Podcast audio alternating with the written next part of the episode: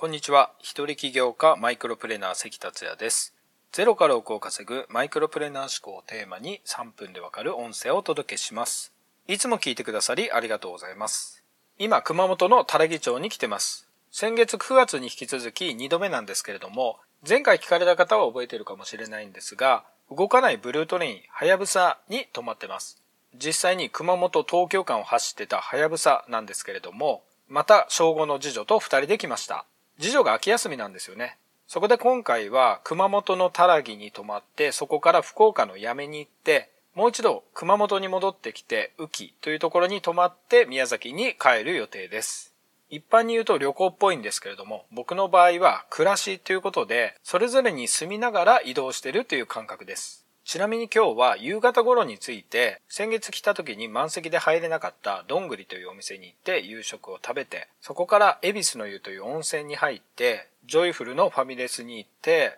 娘は宿題を、僕は作業をやってました。やっぱり温泉がすごい気持ちよかったですね。運転の疲れが一気に取れたっていう感じです。娘もすっかり温泉にはまってました。また各地の様子は番外編でまとめて配信したいと思います。さて今回のテーマは、どこでも自由に働く方法。今やノマドワーカーは全然珍しくないをお届けします。今回話が少し長くなりますので、2回に分けてお届けします。東京にいると強く感じることは、カフェやレストラン、コワーキングスペースなどで作業している人がかなり多いということです。そして各地方のコワーキングスペースに行って話を聞いてみると、関東から来ている人が結構いることを知りました。人口からしても関東圏に住んでる人がノマドワーカーに多いと思いますが、十数年前と比べると圧倒的にノマドワーカーが増えましたし、全然珍しいものではなくなりましたよね。今後、ますます加速するのは確実で、もちろん日本だけではなく、世界中で増え続けるのは間違いないです。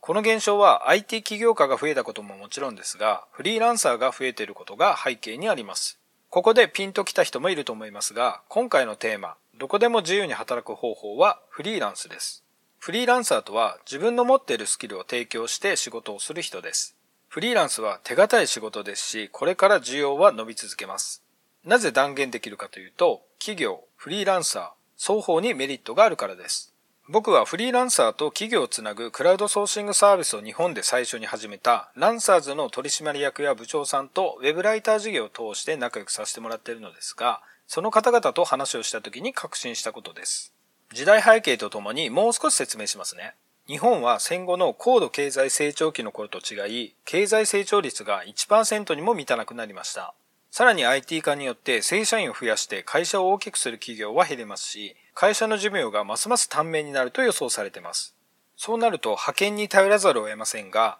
徐々に企業がフリーランサーと仕事をすることが当たり前になっていきます。それは企業にとっては派遣よりもコストが安く、プロジェクトごとに依頼ができるというメリットがあり、フリーランサーとしてはアルバイトやパートよりも時給が良く、自分のスタイルで仕事ができるというメリットがあります。これが双方にとっても良い条件ということです。とはいえ、フリーランスにもまだまだ課題はあります。社会的信用がまだ低かったり、収入が安定しなかったりです。スキルや職種の違い、経歴でもそこは変わりますね。ただ、みんながみんなうまくいくわけないのはどの仕事でも同じです。フリーランスだからというわけではないですよね。ただ、フリーランスの全体的なイメージや信用は徐々に良くなっていきます。それは企業がフリーランスを必要としてくるからです。いわばフリーランスの売り手市場状態になってくるということですね。この時代の流れは逆らえません。そこで次回はフリーランスがどのくらい稼げるのか、どのように始めればいいのかを解説したいと思います。それでは今回は以上です。最後までお聴きいただきありがとうございました。この音声を気に入っていただけましたら、シェアなどしていただけると嬉しいです。それではまた明日。